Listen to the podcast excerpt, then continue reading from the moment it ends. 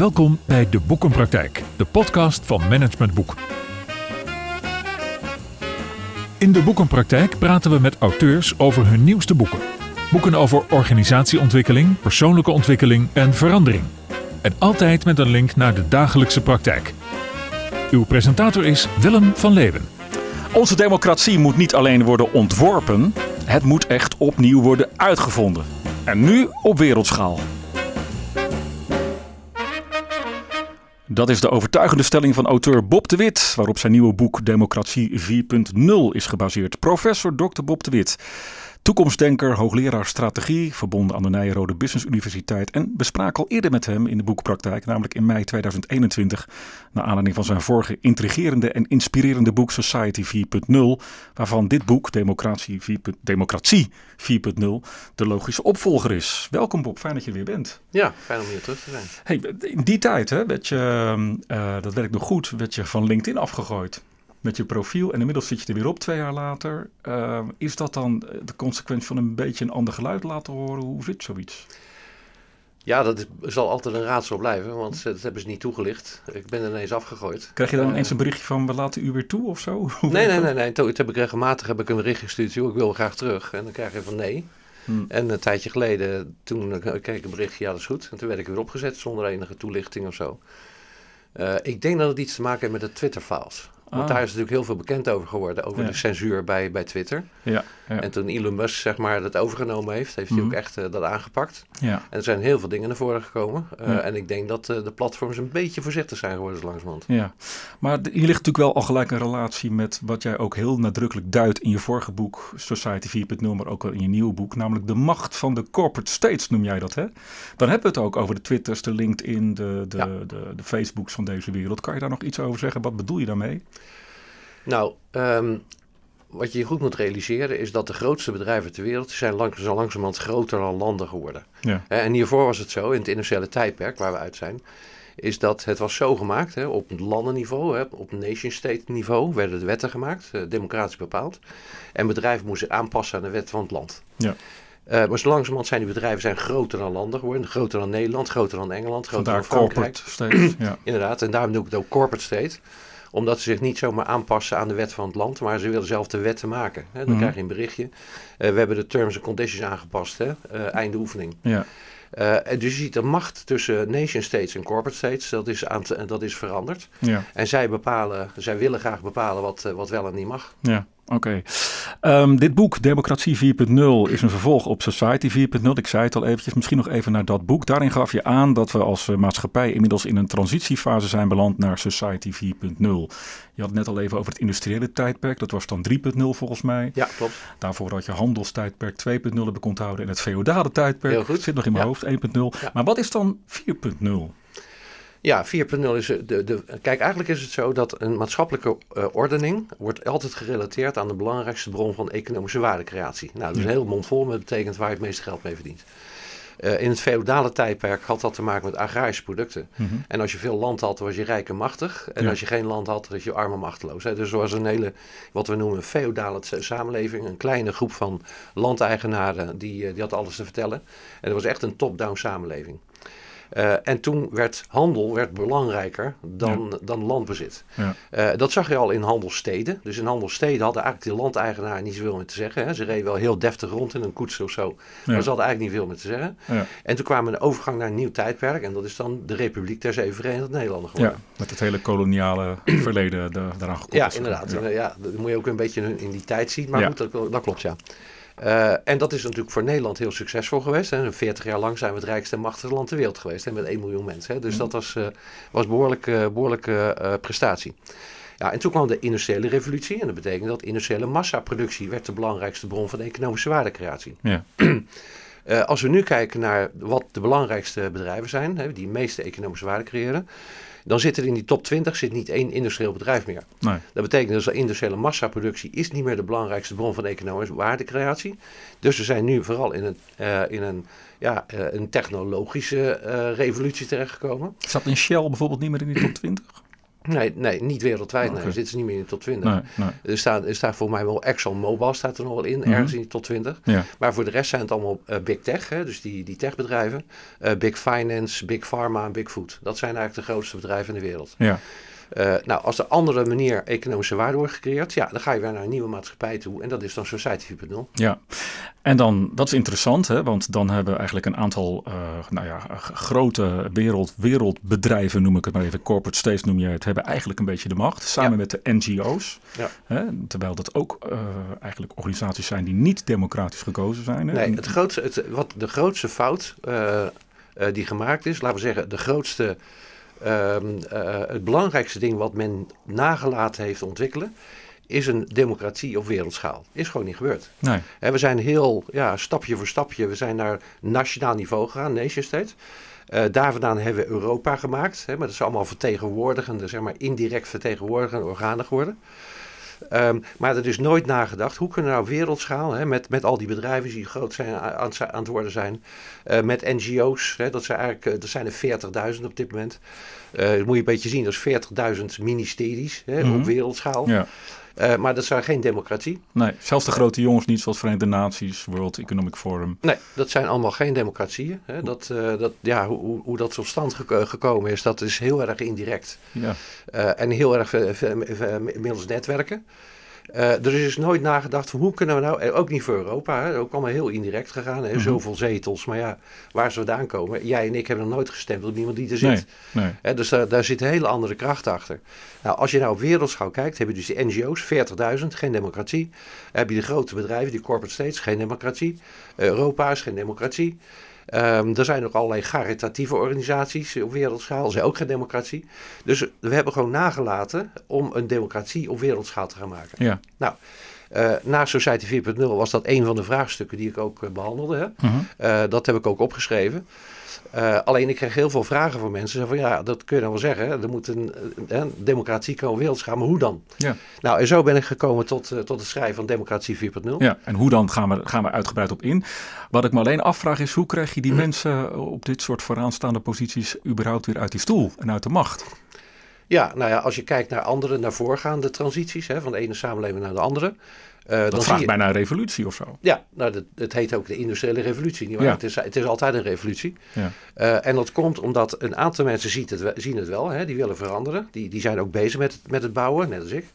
Eh, je hebt mensen die zien het niet of nog niet, hè, dat duurt dan eventjes. Mhm. Eh, uiteindelijk zijn al de laatste die er belang bij hebben en die het zien dat er iets moet veranderen, zijn de mensen met de wacht. Ja. Want die zitten daar niet voor niks. Die hebben het hele leven gewerkt om daar op die positie te komen. Ja. Die gaan niet zeggen van nou, eh, het is mooi geweest, ik ga wat anders doen. Nee. Bedoel, vroeger moesten die koningen ook omleggen en het zaden en zo. Hè. Die, Ja. die zijn niet zelf weggegaan. Ja. Dus er moet, dat zijn altijd de laatste die het zien. Ja. Dus op een gegeven moment moet je gewoon tegen die mensen zeggen van nou luister eens, hartelijk dank voor de bewezen diensten. Eh, maar helaas, we moeten naar een andere samenlevingsvorm toe.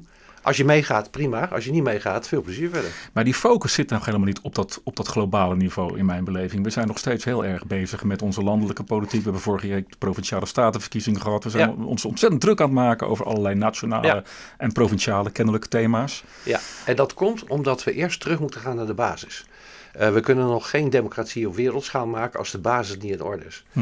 En wat er in het eh, industriële tijdperk is gebeurd, is dat de afstand tussen burgers en de overheid is enorm toegenomen. Ja. En de afstand tussen bedrijven is enorm toegenomen. Als ik even een voorbeeld geef.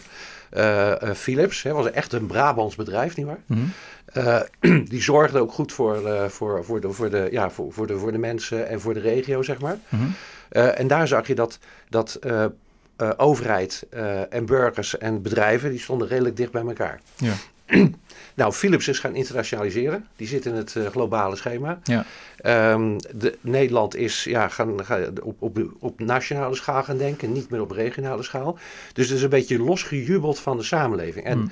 als je een nieuwe democratie wil ontwerpen op wereldschaal, dan moet je eerst even terug naar de basis. Hè, je moet ervoor zorgen dat de burgers Uh, en, en, de, en degene die economische waarde creëren in een samenleving, Mhm. ja, die moet je weer in de, uh, in de stoel zetten dat ze besluiten kunnen nemen. Ja. En zo heb ik het ook ontworpen, hè? weer terug naar de regio, daar beginnen we mee. Maar wat betekent dat dan voor Philips? Want je haalt Philips aan, die, die is eigenlijk onze nationale, uh, was onze nationale trots en is nu een, een wereldspeler. Ja. Hoe krijg je die dan weer terug in de basis? Nou, wat, wat wij doen, hè, we hebben een coöperatie opgericht, coöperatieve mm -hmm. vereniging Society 4.0. Ja. Uh, en wij zijn eigenlijk ja, de, degene met een visie om regio's weer uh, soeverein, autonoom uh, te maken. Ja. en dat doen we samen met een aantal mensen in het publieke domein, maar Mhm. we doen het ook samen met bedrijven. Ja, ja. En wat we dus zien is dat er zijn een aantal sponsors of partners noemen we dat. Mhm. dat zijn ook bedrijven. En die zeggen, ja, wij vinden ook jullie visie helemaal goed. We willen eigenlijk toch, ons toch weer gaan inzetten voor de samenleving. We willen onderdeel worden van de samenleving. Mhm. Uh, en die, uh, ja, die steunen ons. Uh, en, en daarmee gaan we samen mee werken. Overigens nog niet Philips. Hè. Ik gaf Philips even als voorbeeld. Ja. Hè, om even aan te geven, omdat iedereen Philips kent en ook weet dat het een Brabants bedrijf was. Ja. Um, maar Philips is nog geen partner. Dat, dat kan misschien nog komen na het luisteren van deze podcast. Laat het open. Ja. Maar er zijn heel veel andere bedrijven die hebben dat wel gedaan. Want wat zit het voor hem? Want ik, uh, toch even nog even bij Philips. Hè. Als je zo'n wereldspeler bent, ja, wat is dan het belang om weer terug te gaan naar een regionale propositie? Um, nou, we gaan, wel, uh, we gaan wel naar wereldschaal, maar we gaan dat via de regio doen. Mm. Hè? En, en heel veel bedrijven die zich bij ons aansluiten, die geloven daar ook al in. Kijk, je moet zo zien, uh, op dat wereldschaal zijn er hele grote bedrijven, hè, wat ik net zei, groter dan landen, Ja. helemaal losgejubeld van de mensen. Ja. Uh, die, die hebben aandeelhouders, die zitten ook op wereldschaal. Ja, dat heeft heel weinig met, met burgers te maken. En laten we niet vergeten, heel veel mensen in die bedrijven zijn niet alleen werknemers van die bedrijven, maar het zijn ook mensen. Ja. Ze zijn ook vader en moeder, en opa en oma. Ja. Uh, en heel vaak zie je dat, en ook, ook die ondernemers wel, uh, en mensen die in de raad van bestuur zitten, ja, die, die zeggen ook, ja, weet je, ik kan wel een beetje het meelopen doen met, uh, met de grote bedrijven in de wereld en een beetje grote jongen lopen spelen. Mhm. Maar ik laat wel een wereld achter, wat Ja. niet goed is voor mijn kinderen en kleinkinderen. En dat zit dan- gewoon om de hoek natuurlijk eigenlijk. En dat is om de hoek, ja. Ja. En, ze willen, gewoon, en, en, en, en ze willen gewoon een betere wereld maken. Eh, je, moet, je moet een beetje zo zien. Eh, we zitten in een systeem eh, wat niet meer past bij de tijd waar we leven. Zo moeten we het zien. Hè? Ja. Het is een, we hebben het laten groeien in het industriële tijdperk. Eh, naar een internationaal en daarna op wereldschaal, zeg maar. Mhm. Ehm, eh, dat is een ja, zeg maar autonome economische ontwikkeling. Ja. Ehm, maar ja, uiteindelijk wil je, eh, is, zijn bedrijven en geld zijn meer een middel om een betere samenleving te maken, niet andersom. Mhm. ja. En, je, en je ziet gewoon dat, dat heel veel mensen die zitten in die, in, zi- zitten in die spagaat. Ja. Ja, enerzijds zie ik in het systeem en ik moet meedoen met de grote jongens. En anderzijds zie ik wat ik achterlaat als bedrijf Ja. voor mijn kinderen en kleinkinderen.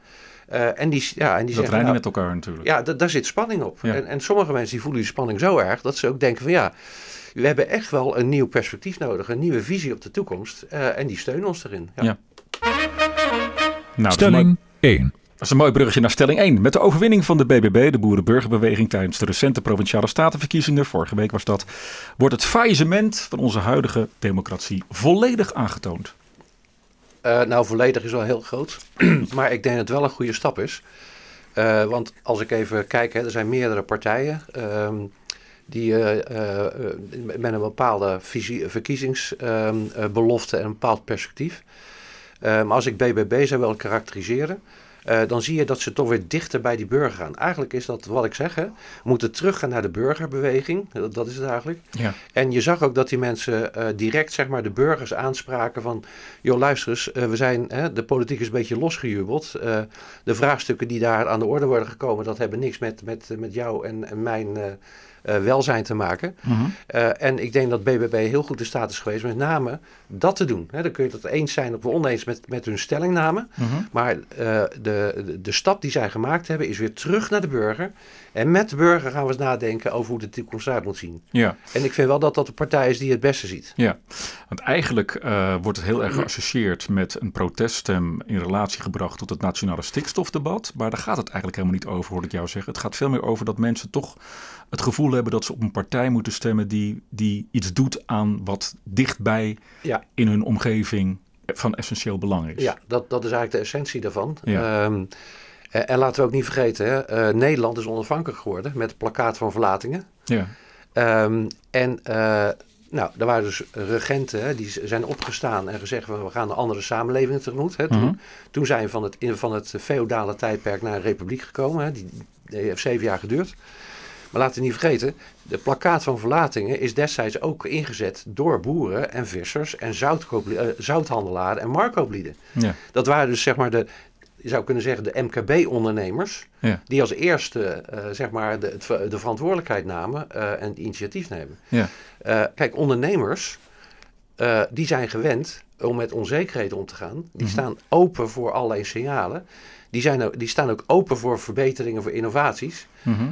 en, en zeker boeren en, en vissers. Want die zitten midden in de natuur. Dus die weten niet beter dan dat altijd onvoorspelbaar is en zo. Ja. Dus dat zijn de mensen die juist vanwege het feit dat zij ondernemer zijn hè, in een natuurlijke omgeving, zien, pakken ze als eerste de signaal op om te zien wat er gaande is. Ehm, en dat is nu ook zo. Ja. Uh, het, ja, ze hebben nu stikstof bedacht, maar het had ook iets anders kunnen zijn. Mhm. Wat je ook oppakt, het zijn altijd de lokale ondernemers, de MKB-ondernemers, die als eerste zien dat er gebeurt en die als eerste naar voren brengt. Ja.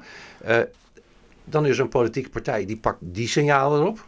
Hm. Nou, en daar ga je dan weer mee, mee verder bouwen. Ja, ja, ja. Ehm, als je nog even kijkt naar het oude politieke systeem, hè, dat is heel erg gericht geweest natuurlijk op, op, op de, laten we zeggen, de, de, de heersende moraal in, uh, in, in het industriële tijdperk. Ook de scheiding tussen kapitaal en arbeid. En jij zegt ook, ja, dat is helemaal achterhaald, want die is er gewoon helemaal niet meer. Het gaat nu, we leven in een digitale samenleving.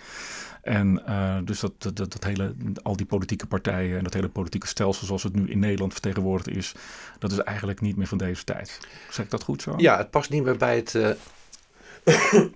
Sorry. Ja.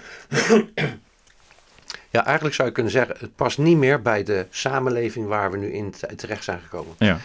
Uh, het, het goede van het industriële tijdperk is geweest dat we daar iets van een democratie hebben ingevoerd. Mm -hmm.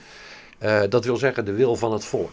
Ja. En uh, de wil van het volk uh, is dan vertaald in politieke partijen hè, die dat bepaalde wil, uh, wensen van het volk hebben vertegenwoordigd. Wat eigenlijk de belangrijkste, belangrijkste is geweest in het industriële tijdperk, is dat we hebben een bepaald soort democratie gemaakt. Ja. heel veel mensen dan dat de democratie is, maar een bepaald een democratie. Er zijn er meerdere. wat wij gekozen hebben, is een, een democratie gebaseerd op de twee belangrijkste factoren in het industriële tijdperk. Enerzijds kapitaal aan de rechterkant. En waarom is dat zo belangrijk?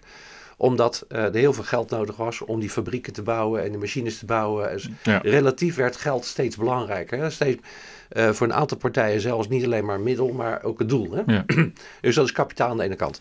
De andere kant, ook weer het goede van het industriële tijdperk, was dat voor het eerst in de geschiedenis werd volledige werkgelegenheid een haalbaar streven. Dat is daarvoor nog nooit gebeurd. Nee. En dat betekent dus dat de wil van het volk was vooral de wil van de arbeiders. Ja. Nou, en dan zag je dan bijvoorbeeld in Engeland hebben een twee partijen systeem. Labour, hè, toch aan de ene kant, mhm. en Tories.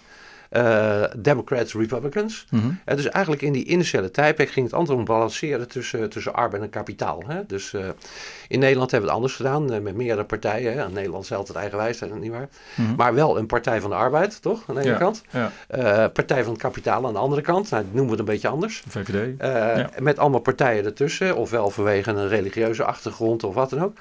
Uh, maar dan gingen we naar de stembus en dan was centrum links, het centrum rechts, centrum links. Dat noemen we ook een keer paars, weet je nog. Hè? Ja, ja, ja. Dus het was het begin van, ja, het een, het ander lukt niet meer. Dus we moeten een beetje compromis Een beetje het midden uitkomen, ja. Ja, en uh, als je nou weet, in de laatste Tweede Kamerverkiezingen waren er 84 partijen, volgens mij, mm -hmm. zeg ik uit mijn hoofd. Mm -hmm. uh, waarvan er 28 genoeg geld te stemmen hadden om mee te, mee te mogen doen. ja, er zitten allerlei partijen tussen. Hè? Partij van de Dieren, uh, Partij van de maar Kun je dan ook zeggen dat, dat, dat, behalve die democratie, dat ook uh, het alle ismes zoals kapitalisme, communisme, uh, sociaal socialisme moet ik het even noemen, zijn die dan ook failliet? nou, kijk, al, al dat soort ismes was eigenlijk allemaal een bepaalde combinatie van, van links en rechts, hè, van ja. arbeid en kapitaal. dus je had kapitalisme, nou dat was duidelijk, hè, dat is één kant. socialisme, hè, dat is, maar je had ook communisme en Leninisme en hm. Marxisme. Uh, en eigenlijk zijn het allemaal ja, uh, manieren geweest om om te gaan met die spanning tussen arbeid en kapitaal. Ja. Dus in het begin van het industriële tijdperk, dat doen ze ook in industriële revolutie. Ja, er zijn allerlei verschillende perspectieven gemaakt, wat ik ook heb gemaakt. Ik ben er ook zo een, hè, die, die een toekomstperspectief maakt. En je zag dat verschillende landen andere keuzes hebben gemaakt. Hè. Mhm. Rusland heeft een andere keuze gemaakt dan China bijvoorbeeld. Ja. Andere keuze gemaakt dan Engeland. Dus het is altijd een beetje zoeken wat dat, wat dat zou moeten zijn. En wat nou uh, nog even los daarvan een belangrijk iets is, is of je een samenleving maakt. Uh, een democratie is een bottom-up samenleving. Hè? Dat wil zeggen, uh, de wil van het volk, en daaruit ga je een samenleving maken. Maar er zijn ook altijd mensen geweest die hebben nooit in democratie geloofd. Mhm. Eh, die zeiden van, denk je nou echt dat een stelletje zouthandelaren, boeren en vissers een land kunnen besturen? Hè? Ze geloofden het gewoon niet. Mhm. Dus die hebben altijd geloofd in een top-down samenleving. Ja. Nou, wat je dan bijvoorbeeld ziet in het communisme, dat is een top-down samenleving. Ja. En dan zeggen ze, ja, het is de wil van het volk. Daar maken we een partij van. En die gaan dan top-down gaan ze het volk aansturen. Ja. En eh, het bijzondere van Nederland is geweest dat we eigenlijk in, die, in het begin van dat industriële tijdperk hebben we, de- dat heet het huis van Thorbecke, weet je nog? Mhm. En Thorbecke was eigenlijk een combinatie tussen democratie. Hè, Thorbecke was een hoogleraar eh, eh, industriële economie in, eh, in België. Mhm. Dus hij wist heel goed wat er speelde. Dus hij maakte echt een, een, een democratie, dat aan de ene kant.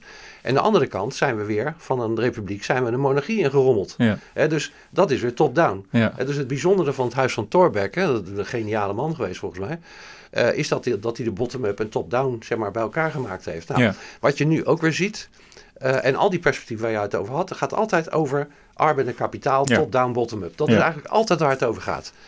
En daar zitten we nu ook weer voor. Want je nu- ziet eigenlijk nog steeds allerlei top-down constructies, toch? Want je had het net al over die, die corporate states en die NGO's. Dat is natuurlijk totaal niet democratisch gekozen. Nee. Die proberen top-down gewoon Ja. te bepalen zeg maar, eh, hoe Ja. wij moeten leven. Dan heb je ook nog China met zijn eh, social credit syst- system, zoals jij dat zo mooi noemt. Hè? Ja, ja.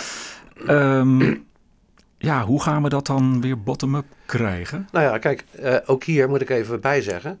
Ehm, dus er zijn mensen die geloven in top-down. En, en met name eh, als, eh, dat kan een perspectief zijn, maar met name zie je het ook bij activistische groepen.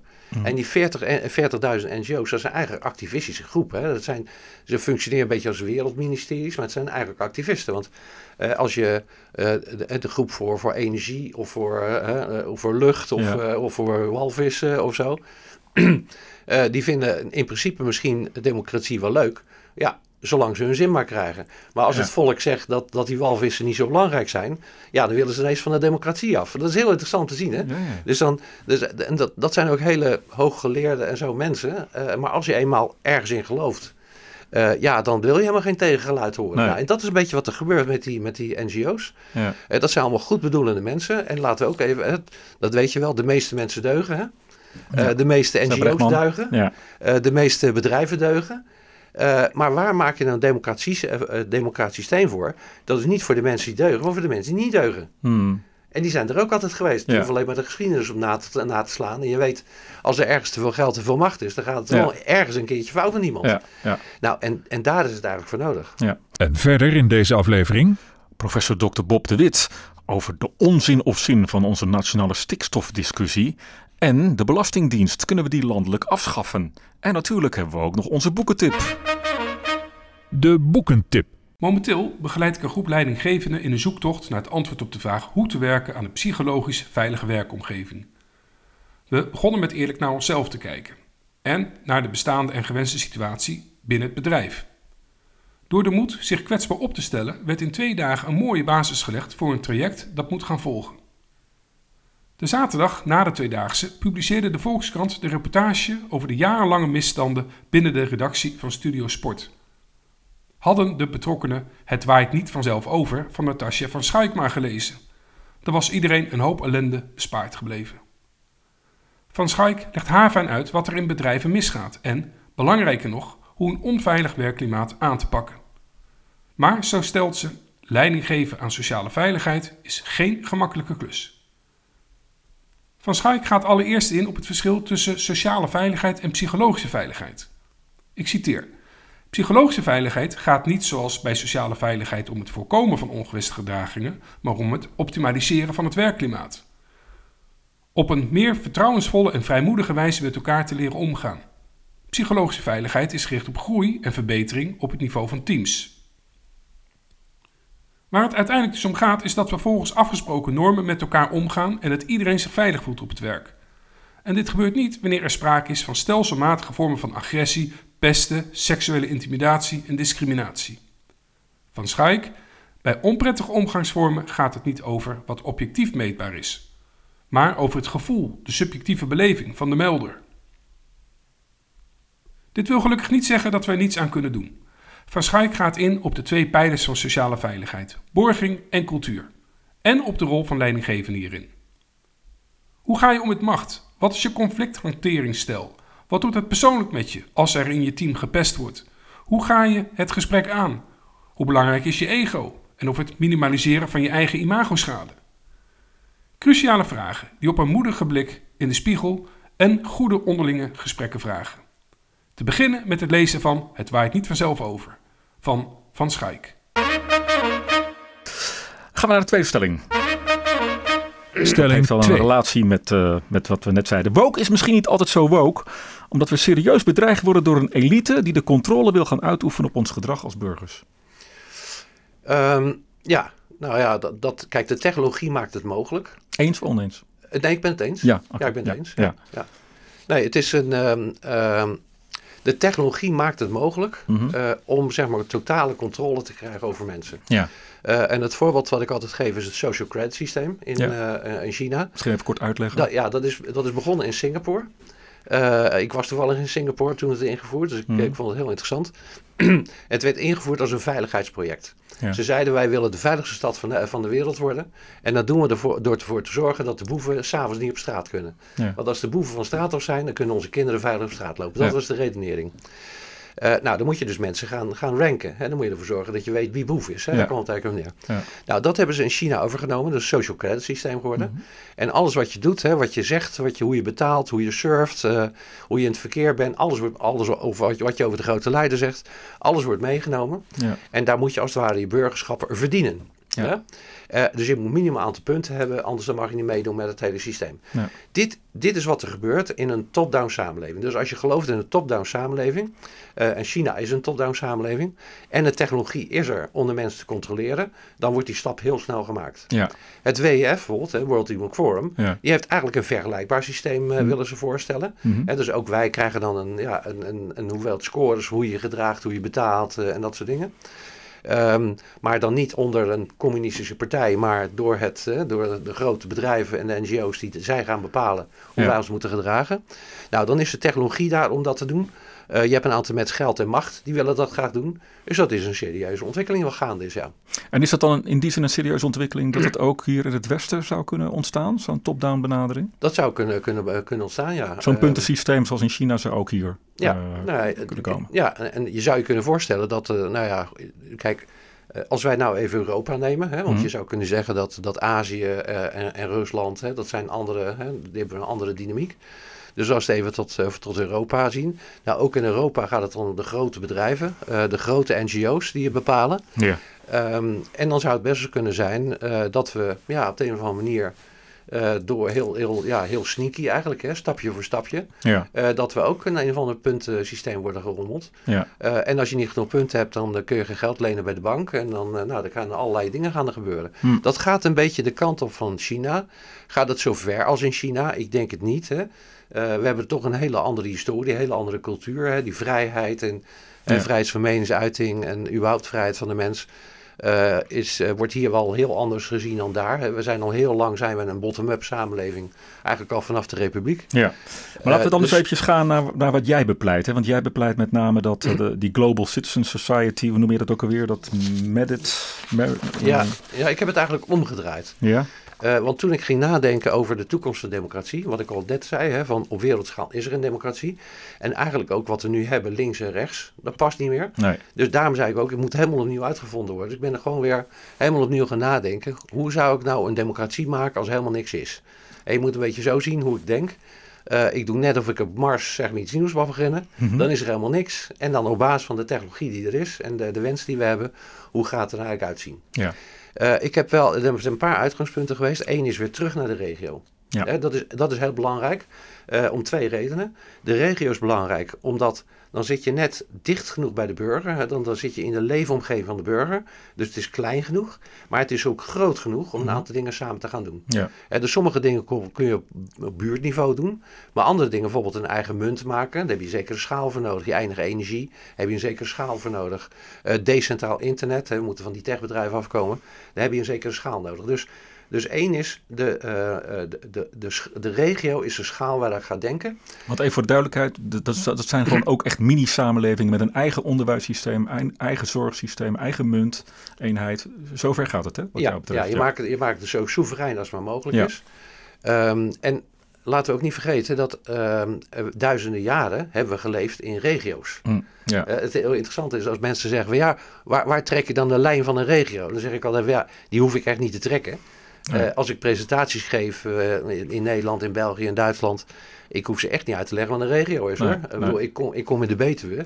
Ja. dat hebben ze al lang bepaald. Kom Ja. ik in Friesland, hebben ze al lang bepaald. Ja. Eh, zit je in de Ardennen, hebben ze het al lang bepaald.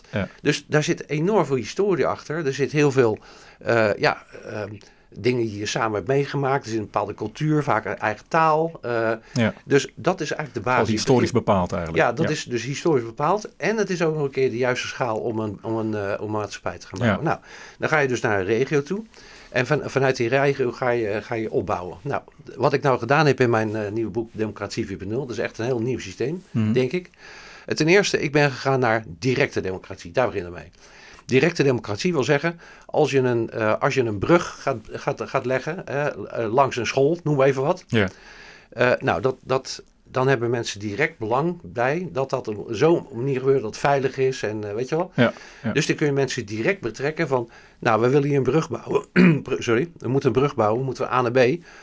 Hoe kunnen we dat het beste doen? En dan ga je met die mensen in gesprek. En dan kom je uiteindelijk samen, samen tot, tot, tot een besluit.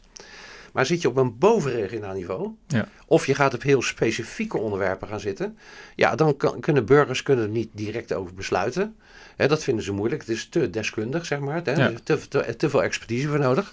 En op hoger dan eh, regionale schaal eh, heb ik bedacht, dan moet je dus een vertegenwoordigende, hè, dan moet je echt weer volksvertegenwoordigingen, hè, of eigenlijk regiovertegenwoordigers. Ja. Nou, en wat ik nou heb gedaan van wie dat zou, zou moeten zijn, nou daar heb ik dus dat eh, Chinese credit system voor. voor Een voor- puntsysteem voor de vertegenwoordiger eigenlijk. Inderdaad, ik Ja. heb het omgedraaid. Ik heb Ja. gezegd van nou in Europa hebben we veel meer een cultuur dat de burgers vrij zijn totdat je je vrijheid verspeelt. Mhm. Eh, maar als jij nou zo nodig eh, de burgers wil vertegenwoordigen in Europa of zo, of er- ergens anders. Ja, dan moet je met je billen bloot. Ja. Dan gaan we een puntensysteem toepassen. En dan krijg jij een score. Dat noem ik dan een public merit score. Ja. Merit wil zeggen deugden, hè? Ja, de deugdzaamheidsscore. Dus dan moet je laten zien dat je geen dubbele belangen hebt. Eh, Dan moet je ze- laten zien dat, eh, dat je geen foute dingen aan het doen bent. Dan moet je volledige transparantie geven wat je doet. Ja. Dan pas kun je iemand vertrouwen. En dan, namens de burgers, gaan ze mensen vertegenwoordigen. Wauw. Eh, het is een beetje een nagelang het Zwitserse model, hè, wat je ook uitlegt met Ja. eh, het hele, de, de kantoninrichting zoals we dat in Zwitserland Ja, eh, er zijn een aantal, dus inderdaad, ik heb dat gebru- gebruikt als, als inspiratie. Net Ja. als dat de regio was inspiratie, dat credit score was inspiratie. Je hebt altijd inspiratie op de een manier. Ja. En inderdaad, de China, of Zwitserland was inderdaad een, een inspiratie. Mhm. Daar heb je ook nog een, een lokale munt.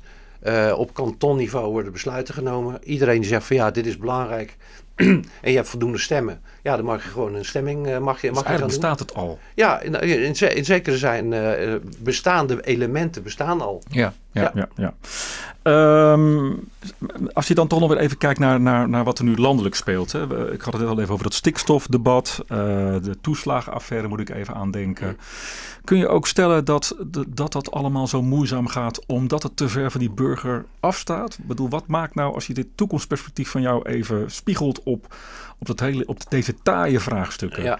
Kun je dan een verklaring geven waarom het allemaal zo moeizaam gaat met zo'n toeslagenaffaire, met zo'n Ja, stikstofdebat? nou, nou, zoals ik het zie, is dat eh, het, eh, een, een, de ontwikkeling van een samenleving is een S-curve. Ja, je begint ergens, en dan krijg je, een, eh, hè, dan krijg je de opstartfase, dan krijg je de groeifase, dan krijg je de volwassenheidsfase. En daarna gaat het zeg maar over zijn hoogtepunt heen. Ja, Eh, en we zijn het initiële tijdperk zijn we over het hoogtepunt heen. En we zijn nu aan het bouwen aan iets nieuws. ja, Maar in die eindfase, ja, daar zie je gewoon dat het oude systeem is uitgewerkt. Ja. Ehm, en, dan gaat het, en, en voordat mensen dan doorhebben dat, dat je nou iets anders doen moet, proberen mensen het bestaande systeem proberen ze zeg maar eh, nog verder eh, te Ja. repareren eigenlijk. Ja. Ehm, en nou, eh, als je even een voorbeeld neemt, hè, ehm, in, in de Republiek, hè, om daar even te beginnen, waren bijvoorbeeld dingen als wel, welzijn, ouderenzorg, armenzorg, onderwijs, gezondheidszorg. Dat waren initiatieven van burgers. Mhm. Daar werd het gedaan. ja, Hè, er waren dus Ja. mensen die zeiden, ik heb het goed en ik ga ervoor zorgen dat we maatschappelijk iets gaan doen. Dus die hebben scholen opgericht, ook vaak eh, kerken, die hebben een, een rol gepakt. Ehm, en in het initiële tijdperk, hè, toen moesten we allemaal gaan werken. Hè, Mhm. dat, toen moesten we, en werden we uit elkaar zeg maar, verschillende groepen gemaakt. Ehm, en, eh, eh, en daar vandaan hebben we al dat soort ja, maatschappelijke activiteiten hebben we genationaliseerd. Ja. En dat was vadertje staat hè, van Ja. Drees. Hè, die zei Ja. van, laten er maar een overheid over, die doen allemaal prima. En, en in het begin was het ook zo. Hè? Ja. In het begin van, van het eh, initiële tijdperk was het ook zo dat er waren betrokken ambtenaren, betrokken politici, eh, burgers die mee. Dus dat liep heel erg goed. Ja. Maar ja, op een gegeven moment wordt het zo groot en, en, en complex, en ging zo ver van, van de samenleving ontstaan. Mhm. Ja, dan zei de overheid op een gegeven moment ook van ja, ja, wij krijgen het ook niet meer voor elkaar. En dus vroeger had iedereen zijn eigen energie. Mhm. Nou, dat werd dan, zeg maar, werd overheid. Ja. Dat, werd genationa- dat werd dan geprivatiseerd.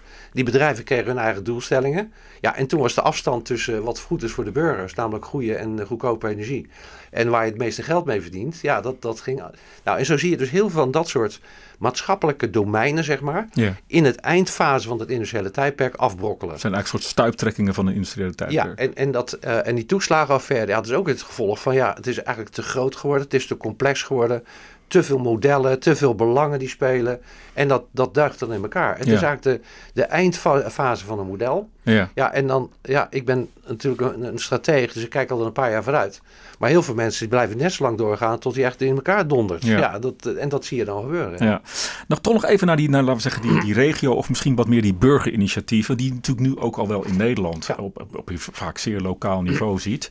Ja. Wat ik daar vaak denk te zien, is dat je dan eh, vanuit een soort pioniersfase begint. En dat gaat allemaal heel fijn en iedereen moeit zich ermee vanuit een lokale of regionale betrokkenheid. En uiteindelijk wordt het toch weer te bureaucratisch. Dan gaat er weer een bestuur ontstaan, dan worden er weer kaders en reglementen vastgesteld. En dan verdwijnt vaak de energie bij mensen die het gewoon, eh, laten we zeggen, redelijk bottom-up willen houden. Wat, is het ook niet, dat is eigenlijk mijn vraag, is het ook niet een soort menselijke neiging om macht te willen uitoefenen op een ander en daarmee dus altijd top-down gericht te willen zijn? Eh, ja, dat is wel een, eh, dat is wel een behoefte, ja. Eh, Met name mannen dat hebben, dat, hè. We willen opperaap worden, nietwaar? Ja. Daar komen we nog vandaan. Ehm, nou ja, je ziet wel heel veel initiatieven. ehm, maar wat, wat, wat vaak het probleem is van die lokale initiatieven... is niet dat ze het initiatief nemen... maar dat ze geen integrale visie hebben. dus je hebt een aantal mensen nemen het verantwoordelijkheid. Eh, die zijn dan toevallig van het voedsel... of ze zijn toevallig van een lokale munt... of ze zijn toevallig van, eh, van, van onderwijs. Dan pakken ze dat op... Maar ze pakken niet eigenlijk alle vraagstukken op die je in, in één keer moet, eh, moet gaan ontwikkelen. Inclusief, zeg maar, democratie. Hm. Dus eigenlijk moet je dan in de regio zeggen, hoe gaan we dat dan doen? Ja, Ehm, en, en dat gelijk ook eh, democratisch gaan inrichten. Dat- zo proberen wij dat te doen hè, met coöperatieve vereniging Society 4.0. Eh, we hebben dan als vervolg, hè, de- deel 3 komt er ook al aan eh, Ja. overigens. het maar- over regio's, hè? regio's 4.0 zie ik even zo snel. ja, inderdaad, Ja. Regio's 4.0. Dus dan, dat is eigenlijk meer een, ja, een handleiding, zeggen. En daarom noemen we de gids. Hè. Eh, met eh, tien maatschappelijke domeinen. En Mhm. dan zeggen we tegen de regio's, je moet alle tien domeinen ontwikkelen.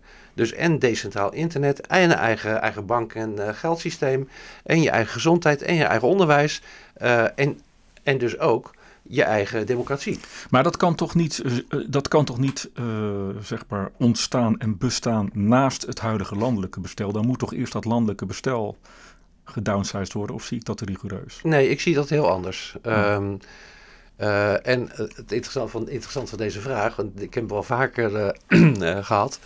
Ehm, eh, en er zijn zelfs mensen die, eh, die hebben mijn eh, een boek gelezen, manuscript Democratie 4.0, gevraagd: wil je een aanbeveling schrijven? Mhm. Eh, en dan zeiden ze nee. En waarom was dat? Vanwege mijn redenering van als je kijkt naar de overgang altijd naar een andere samenleving, dat is altijd revolutionair gegaan. Dus Ja. nooit, nooit soepeltjes gegaan. Het is nooit geweest dat, dat de bestaande machthebbers zeggen van ik stop ermee en, en soepeltjes gingen Ja. naar de volgende. Dat is nooit gebeurd. Nooit zijn- gebeurd. Daar zijn we een beetje bang voor natuurlijk ook wel. Ja, en, en, en zolang ze maar vast probeert aan houden aan het andere. En er zijn allerlei mensen die willen een richting op die wij niet willen. Ja, hoe groter die spanning gaat worden, dat gaat echt een keer een- tot een clash leiden. Nou, als je dan kijkt in de geschiedenis van, eh, van Nederland, is er eigenlijk maar één moment geweest, één transitie geweest, waar het eigenlijk redelijk soepel is verlopen. Er zaten wel oorlogen voor en na, maar eigenlijk is de transitie redelijk goed verlopen. En dat was met plakkaat van verlatingen. Hm. En dat was eigenlijk de onafhankelijkheidsverklaring van Nederland. Ja, ja. We zeiden koning, tegen koning Philips II, hartelijk dank voor bewezen diensten, we gaan het lekker zelf doen. Hè? Dat, was, dat was in de tijd van Alva, die was een beetje mee misdragen en zo. en toen hebben we een document opgesteld, heet de plakkaat van verlatingen. En daarmee verlieten we het feodale tijdperk. Ja. Wij verlieten koning Philips II. Dat is eigenlijk de soepelste manier geweest om naar de andere samenleving toe te gaan. En eigenlijk is dat ook wat ik in mijn boek eh, beschrijf. We moeten gewoon een, uh, een plakkaat van verlatingen 4.0 maken. Ja. Uh, wij gaan nu bouwen aan een, aan een, samenleving die beter is. Op regionale schaal, directe democratie. Nou, alles wat ik hier beschrijf. En op enig moment gaat, of we het nou leuk vinden of niet, er gaat een keer een moment komen dat we tegen de bestaande machthebbers moeten gaan zeggen: Ja, weet je, jullie, uh, jullie invloed uh, brokkelt af. Ja. Uh, jullie zijn overbodig geworden. We hebben hier een beter systeem. Ja. we gaan je verlaten. En, en als, en als je plakkaat... mee wil gaan, dan moet je het vooral doen. En als dat plakkaat nou niet lukt, dan hebben we de derde stelling. Stelling 3. Als we onze huidige politiek bestel niet volledig opnieuw ontwerpen, zal de huidige burgerlijke ontevredenheid uiteindelijk leiden tot een burgeroorlog. Eens. Dus dat, dat is eigenlijk uh, het alternatief als we het niet zeg maar, zorgvuldig volgens, laten we zeggen, de, de, de, de energie van het plakkaat van verlating oplossen. Ja, eigenlijk, ja. eigenlijk zou je kunnen zeggen dat um, onze insteek is om dat te voorkomen. Als we het niet echt ontwerpen, als we niet echt het initiatief nemen, als we niet met een beter alternatief komen voor het huidige systeem en we krijgen niet voldoende mensen mee om dat voor elkaar te krijgen, dan ontstaat er een burgeroorlog. En dat is nou precies wat wij willen voorkomen. Ja, toch wordt er een beetje, tenminste dat, dat dacht ik net een beetje te horen. Dit is een fantastisch toekomstperspectief, heel zorgvuldig geschreven. Maar ik hoor je volgens mij ook net zeggen, er wordt nog een beetje weggekeken met, met wat ik schrijf. Door de uh, machthebbers, door de, door de huidige zittende elite. Klopt dat? Ja, er zijn, er zijn een aantal mensen die, die kijken gewoon niet zo ver naar voren. Hè. Dat, mm -hmm. dat, is, dat, is, dat, dat is mijn lot nou één keer. Mm -hmm. Toen ik in 2017 mijn oratie aan uh, uitsprak we staan aan de vooraan van de maatschappelijke revolutie, was ik ook de enige die het zag. Ja. Dat heeft nou een keer te maken met, met mijn vak, zeg maar, met mijn kwaliteit ook om dat uh, te hebben. Dus ik loop altijd een beetje, een beetje vooruit. Als je nu kijkt hoeveel steun er is en hoeveel begrip is voor wat ik doe, dat, dat, is, dat is enorm toegenomen. Hè. Sinds uh, uh, begin 2020, zeg maar, is dat enorm. Het is echt een hele fundamentele verbetering geweest. Maar nog niet iedereen ziet het. En wat ik al zei, de laatste die het ziet en de laatste die belang hebben, zijn de bestaande machthebbers. Ja. Uh, en die proberen dat ja, vast te houden. Of ze hebben een ander perspectief. Hè? Mm. Ze willen helemaal geen burgermaatschappij, maar ze willen gewoon een top-down maatschappij. Wat gedomineerd is door grote bedrijven en NGO's. Ja. Uh, en, en ik geloof ook niet dat ik de wijsheid in pacht heb. Uh, ik, alleen ik heb een voorkeur voor de burgersamenleving en niet voor de elite samenleving. Nou, de laatste die het gaan zien zijn de bestaande machthebbers. Uh, en die, die gaan alleen maar ermee stoppen uh, als ze niet anders kunnen. Ja, dus ja. dat moment gaat gewoon een keer komen. Ja, of vervelend vinden of niet, het is gewoon een autonome ontwikkeling. En dat brengt mij bij mijn laatste vraag eigenlijk. Wie met name uit onze politieke speelveld, misschien wel in, die, in dat korps van machthebbers, gun jij jouw boek? Nou, er zijn verschillende politieke partijen die hebben mijn boek al opgevraagd. Die oh. zijn ze aan het lezen. Hey. Uh, en ik denk dat voor de volgende ka Tweede Kamerverkiezingen... Ja, dat, dat, dat wil ik liever voor me oh. houden. Uh, en wat ik ook heel belangrijk vind, uh, iedereen uh, die het vraagt, daar ga ik naartoe. Maar zit er een regeringspartij bij? Ook, ook, daar ga ik niks over ah, zeggen. Nou, okay. daar kan ik wel zeggen, die zit er niet bij. Laat ik oh. dat maar gelijk zeggen. Ja. die zit er niet bij.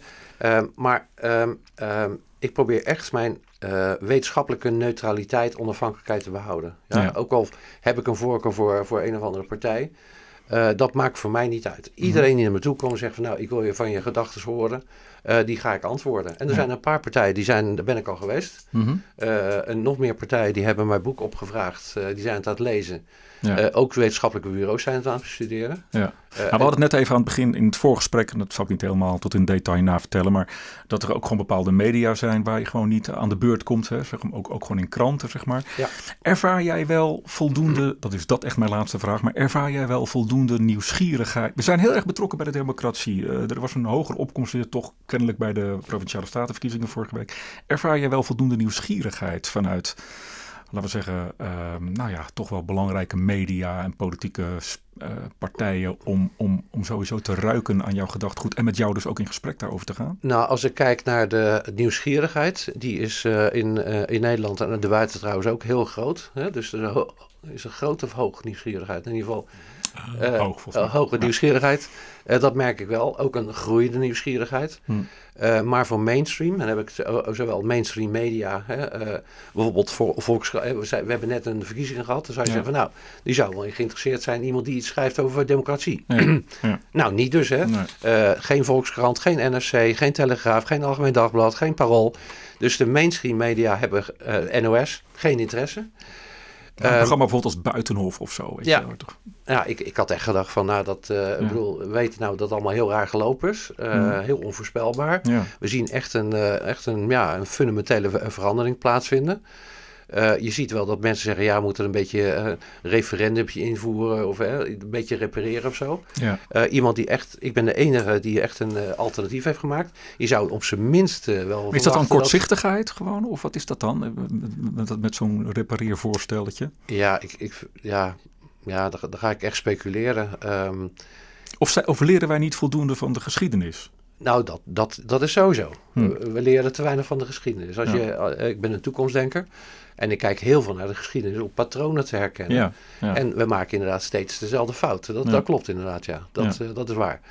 Maar ik zou verwachten dat zowel de mainstream politieke partij als de mainstream me media op enig moment, ze mogen het van mij oneens zijn, hè? dat vind ik ook allemaal prima. Ja. Uh, maar daar komt geen interesse van aan. Nee. Uh, het lijkt wel of, of ze die andere, eigenlijk, het heeft ook een beetje met polarisatie te maken. Hè? Ofwel, je gaat mee met hoe het is. Mm -hmm. hè? of je bent het niet mee eens en dan ben je gelijk, zeg maar, zit je aan de andere kant. Wokie. Ja. Uh, en en daar, die polarisatie die merk. En als je niet meegaat met de een, ja, dan ben je dus van de ander. Wat bij mij totaal niet aan, aan, aan de hand is. Want het interessante is namelijk dat uh, ik, ik probeer beide serieus te nemen en, en, en mee te nemen gedachtenvorming. maar de mensen die heel erg in mainstream zitten, die vinden mij te, te, te. Uh, en de mensen die heel erg aan die uh, demonstratiekant, die vinden mij veel te gematigd. Dus ja. uh, en, en, juist omdat ik in midden probeer, hè, en, dus je doet eigenlijk vergeven mij, dan doe je het goed. Hè? Nou, ja. nou weet ik gelukkig dingen goed te vertellen, goed op te schrijven. Hè? Dus meestal wordt, ja. valt het wel mee hoor, in mijn geval. Maar ik, ik, ik, geef er even aan dat die polarisatie tussen wel of niet, hè, mm -hmm. um, dat, dat klinkt er heel erg aan door. En op het moment dat je dus niet opschrijft van nou, VVD D66 goed bezig, hè? Als je dat niet zegt, ja, dan ben je dus fout. Weet ja. je wel? En ja, ik vind dat een, een ontwikkeling dat ja. wat hoort bij deze transitieperiode. Zo gaat het altijd. Ja. Um, en ik, ja, ik ga gewoon gestaag door. Um, ik blijf maar uh, mijn dingen doen en, en ik merk dat de groep steeds groter wordt. En op enig moment gaat iedereen het zien. Dus Mooi. het is gewoon een kwestie rustig wachten en met mijn potoffels voor de open haard gaan zitten. Dankjewel Bob. Ik vond het weer zeer inspirerend uh, om jouw volgende boek Democratie 4.0 naast Society 4.0 te lezen. En ik kijk ook heel erg uit naar je derde boek. Wanneer moet dat ongeveer uit gaan komen? Nou ja, ik zit er nu middenin. Um, en uh, we, we, hebben het nu zo gedaan dat we hebben eigenlijk dus tien domeinen. Um, hmm. Uh, waaronder ook mens 4.0, dus mens moeten we veranderen, democratie 4.0, oh. uh, decentraal internet, gezondheid, eigenlijk tien verschillende, en onderwijs om niet te vergeten, gezondheid, ja. uh, energie en water, nou allemaal, allemaal domeinen, tien domeinen tegelijkertijd. en wat we nu gedaan, bij Society 4.0 allemaal expertgroepen. En ik ben het aan, met hun aan het schrijven. Dus per domein hebben we experts. ik ben de eindredacteur samen met Roel, Roel Wolfert, ja. medeoprichter van de Society 4.0. Uh, en ja, ik heb ongeveer, ben ik op de helft. Uh, het wordt net zo, net zo dik als deze twee bij elkaar, met, uh, denk ik, want er komt heel veel materiaal. Ook heel concreet, hè, hoe ze het moeten doen, welke tools gaan we aanreiken en partners en zo.